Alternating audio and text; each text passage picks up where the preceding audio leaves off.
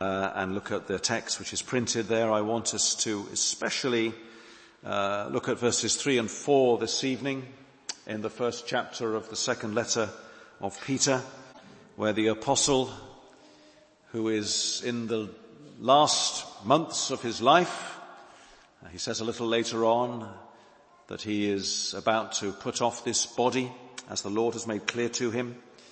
And he says in verse 3 of Christ, his divine power has granted to us all things that pertain to life and godliness through the knowledge of him who called us to his own glory and excellence, by which he has granted to us his precious and very great promises, so that through them you may become partakers of the divine nature, having escaped from the corruption that is in the world because of sinful desire. Now, as it says on your order of service, tonight's theme, tonight's title is cultivating Christian character. be careful with this. It's, uh, I have a wooden one at Grove, which is incredibly sturdy. I can put all my weight on it and, uh, and it doesn't budge, whereas this one's just a little uh, flimsier, but I'll try not to push too hard. If I get really carried away, then I'll have to stand back a bit, won't I? Anyway, let's think about a specific illustration which helps us think about this whole business of, of cultivating Christian character, of, of living the Christian life. I want you to imagine that we are cultivating a farm. Now I could use all sorts of other images. I could imagine a, a garden uh, a musical composition, and there's plenty of music I can tell in this congregation tonight. It could be a work of art or literature. Uh, it could be putting together a meal, a banquet. It could be any number of things. You can adapt what I'm saying. But here is a, a project, if you like. Let's stick to the idea of cultivating a farm. Now, I don't know much about farming. Maybe many of you don't either, living in the middle of London. Maybe some of you do know a great deal about farming. My uncle was a farmer, my grandfather before him was a farmer, and their ancestors going back a long, long way were all farmers. But I'll keep it as simple as I can. A farmer wants to be successful, doesn't he? And there are three vital ingredients to that success. Number one, he needs to know what he is aiming for. He needs to know what the successful end product will look like. In his case, it will be a large quantity of good quality crops. Secondly, he needs to have the essential raw materials in order to succeed. Enough land, enough seed, enough equipment, enough workers, and thirdly, the farmer needs to put in the work, not only once at the beginning, but all the time, ongoing, habitual, hard work as he works this farm. Now, I want to think about living the Christian life and spell out what that means in terms of these three ingredients. The first then is this. The end in view. What is the end in view in the Christian life? What are we aiming for? Why is Peter writing this letter in the first place? He's writing to a number of Christian believers who are scattered across the Roman world and it's very clear from the letter that they are being troubled and assaulted by false teachers by people who would want to distort and change and undermine the pure Christian gospel. And we read a lot more about them in chapter two and indeed in chapter three. And really in the second chapter of second Peter, from verse 10 to the end, we read about the, the character of these false teachers, their immoral character. And they're very much in Peter's thinking as he writes to these beloved Christian believers that he has in mind. In many ways, the key text, I think, in this whole letter is found in chapter 3 and in verse 11, where Peter says, what sort of people ought you to be in lives of holiness and godliness? Friends, brothers and sisters here tonight, you and I are living in a world that is unholy and ungodly. It always has been. But there are new and sinister threats which are developing all the time that would want to unsettle you and me from pursuing the Christian life wholeheartedly. And that's why this message comes to us as it did to them. So what is the end in view for you and for me in living the Christian life? It's what I've called the cultivation of Christian character. It is, as Peter says in verse 4, that we may become partakers of the divine nature. Now just pause a second and ask yourself, what does that actually mean? How can you, how can I be a partaker of the divine nature. God is infinite. I'm finite. God is eternal. We're only here on this world for a short time. God is all-knowing, omniscient. You and I only know a little bit. So many ways we will never be, we can never partake of the divine nature, can we? But what Peter means is this, in terms of God's moral character. The purity and the righteousness and the holiness of God. You and I are called in Christ to be partakers of the divine nature and to develop in our lives these eight fruit, if you like. Uh, Peter doesn't call them fruit as Paul does in Galatians, but that's really what they are from verses five to seven. There are eight qualities listed there from faith through to love. And you and I, friends, if we call ourselves Christians, we should be seeking to cultivate these eight crops in our lives. What does a farmer want to do? He wants his farm to flourish. He wants there to be a good, successful bumper harvest every single year. And for you and for me, that should be our aim in our Christian lives. Do you, do I want to be fruitful? Do we want to flourish as Christians? I hope we do. But there's a bigger consideration than that, isn't there? It's not what you want, it's not what I want, it's what the Lord wants. The Lord wants you and me to flourish in our Christian lives by bringing forth these fruits. But what exactly do we mean by character? And I want to just pause for a second and say something that I think is extremely necessary at this present time. What is character? Maybe, I think this is true, that we often use the words character and personality interchangeably. We say somebody has a strong character or we say they have a strong personality and we mean the same thing. And I know that we do that. But I think it's helpful for us tonight to actually carefully distinguish personality from character. They are related but they're not identical.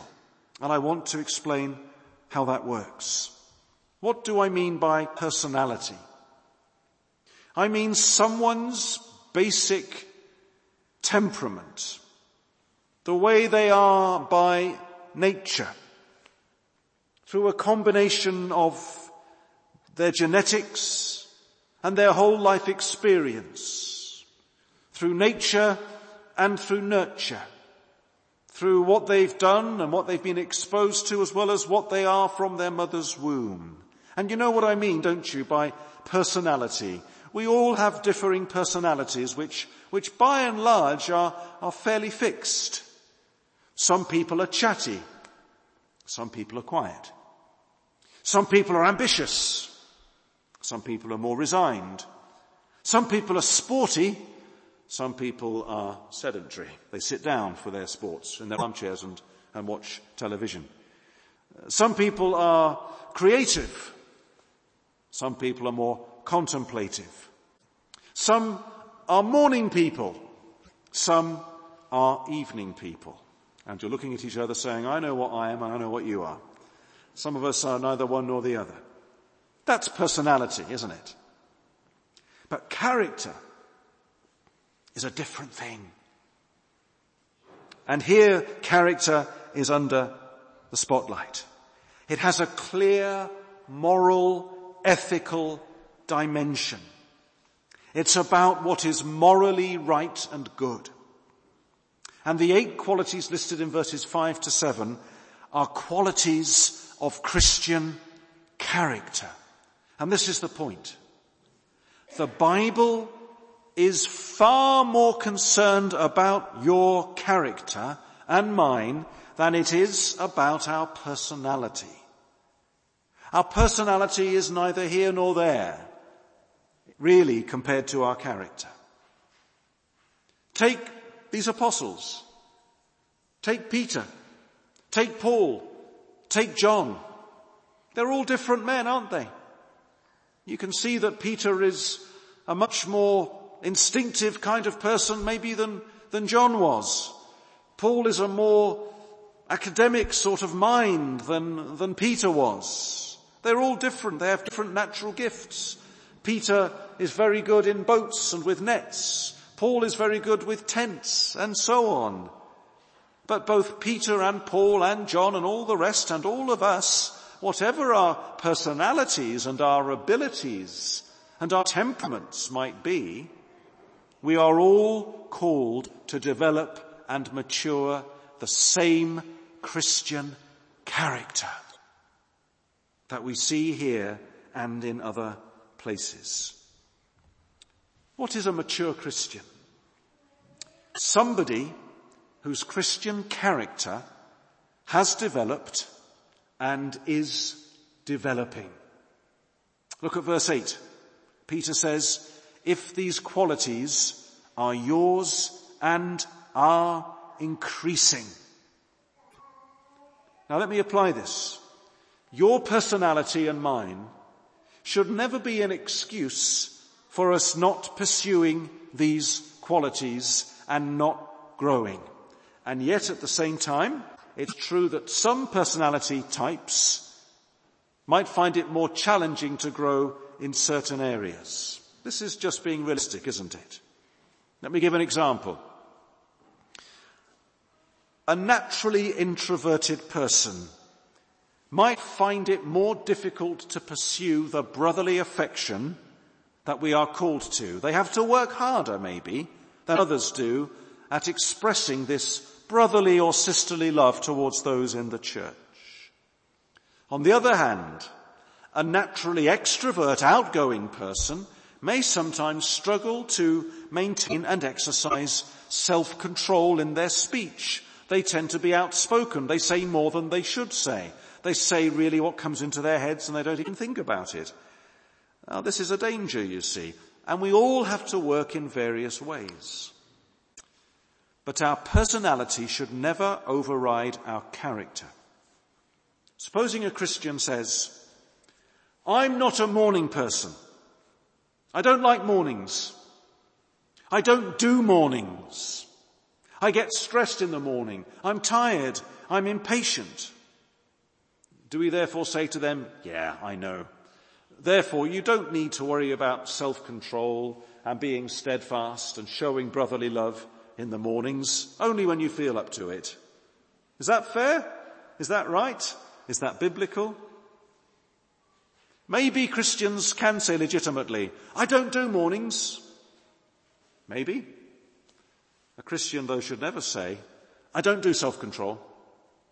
There's no excuse for that. We have to do self-control. We're called to it. We're called to develop all these qualities that are listed here. Alright, let me leave that there for now. That's the first thing. Is that we have an end in sight to bring forth these Christian characteristics. But the second point is this. There are materials provided. Let's go back to our farmer. Imagine a farmer without any materials and any resources and any tools. Is he a farmer at all? The answer, no. A farmer without a field is no farmer whatsoever except in his own imagination. He needs fields to farm. He needs tools to make sure that the soil is ploughed and, and harrowed and broken up and ready for, for sowing. He needs the seed or whatever it might be to sow into the soil. He needs more tools to make sure that the soil is scattered and worked into and embedded into the ground. And unless he's only farming a, a, very small patch, a very small allotment, he will need other workers to do a lot of the labour for him. And he will probably need a great deal more besides that. Now understand this. What is true of a farmer can also be said about a Christian, but it must be said far, far more emphatically. If you and I want to live the Christian life, we need resources. What are these resources? I'll come to that in a moment. But I'll just say this. As I go through what these resources are, I want to say at the beginning and at the end that they all come together. They all come as one. They all come in Jesus Christ alone. Let's see how this works.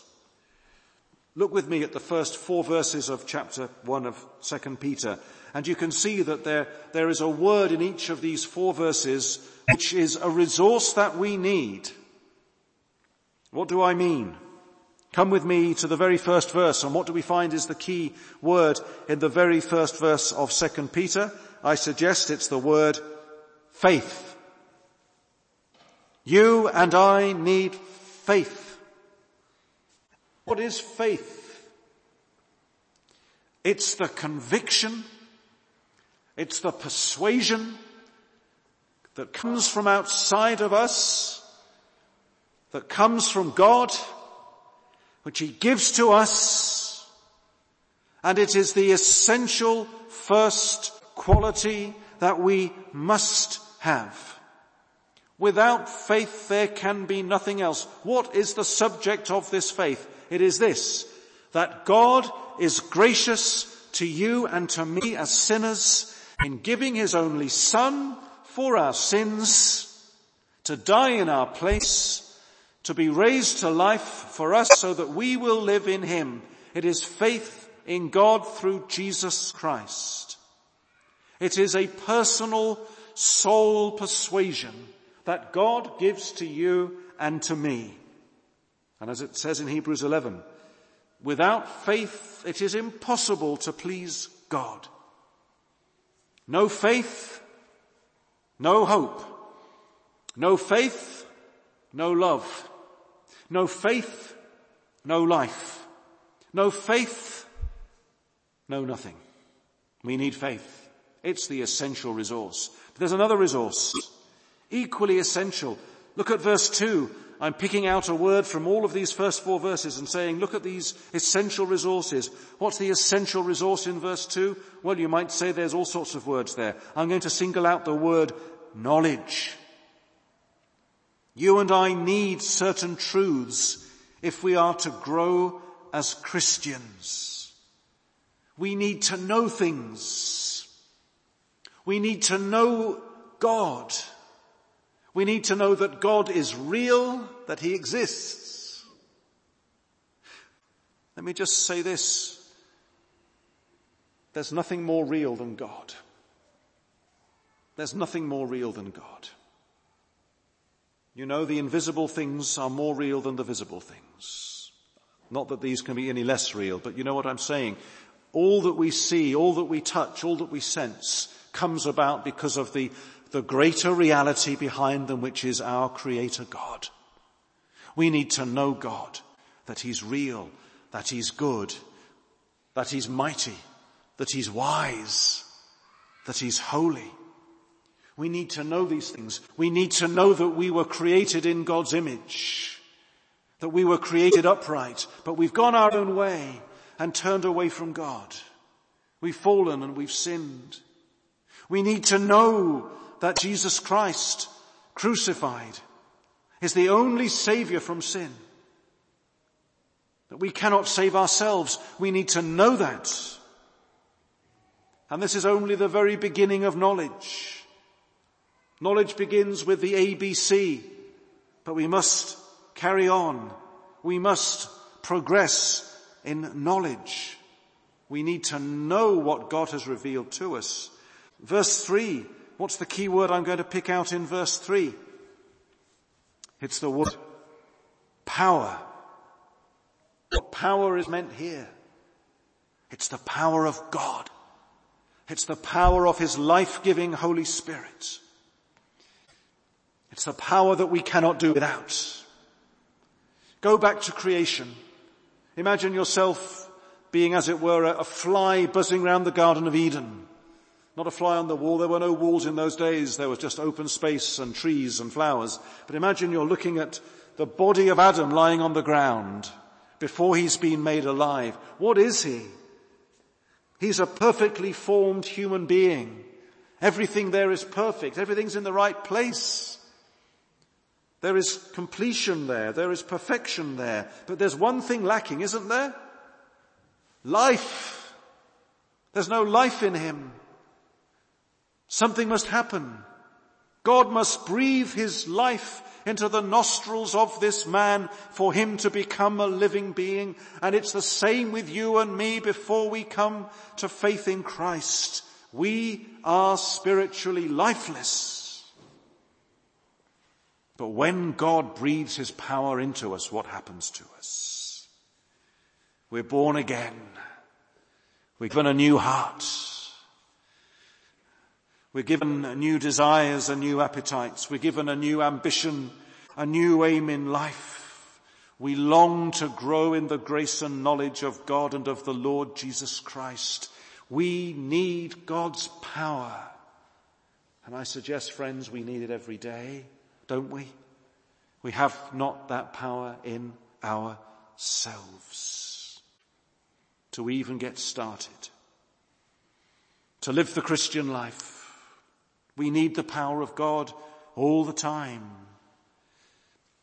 You imagine somebody saying, I want to get from here across the Atlantic Ocean to New York City.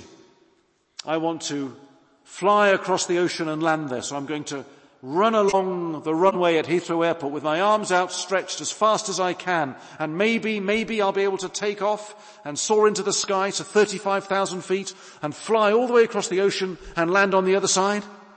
Do you think so? You know that's us. But with a mighty Boeing aircraft, you can do that because there's a power there that is super, superhuman. And for us to live the Christian life, we need God's power. It's indispensable. Just one more thing here before I bring these together.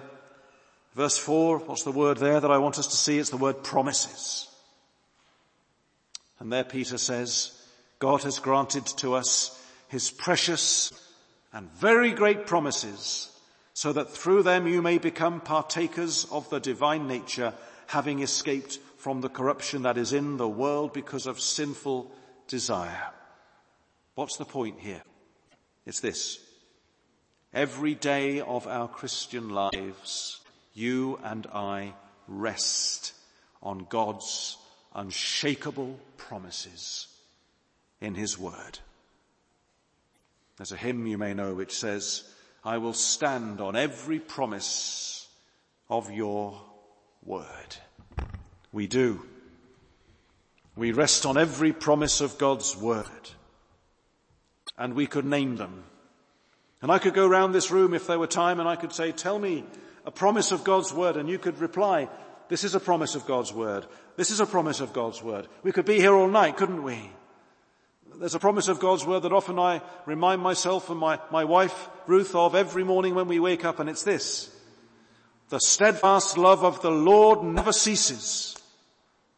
His mercies never come to an end.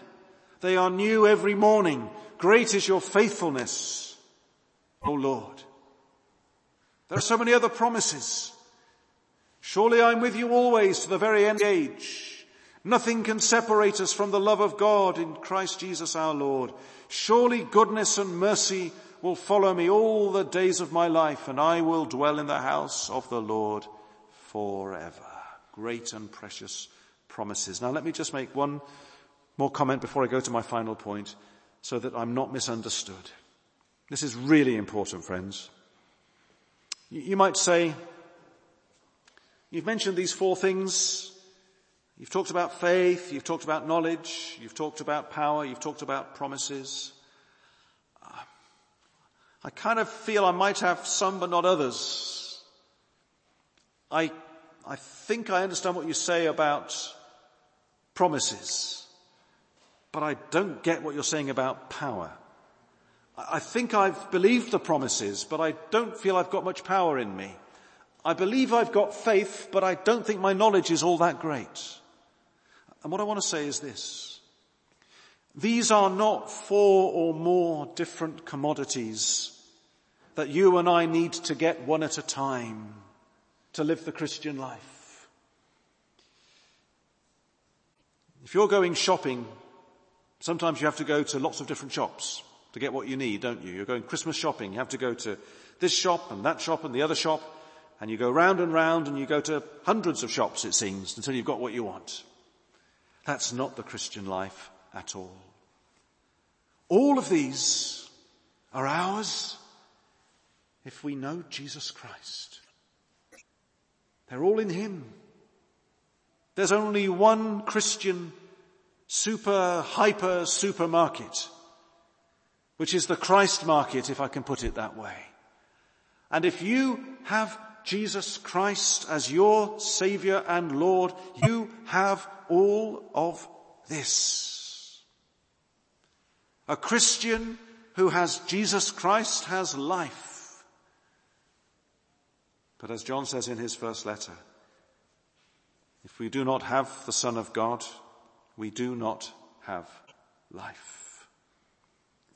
A farmer without resources is no farmer at all.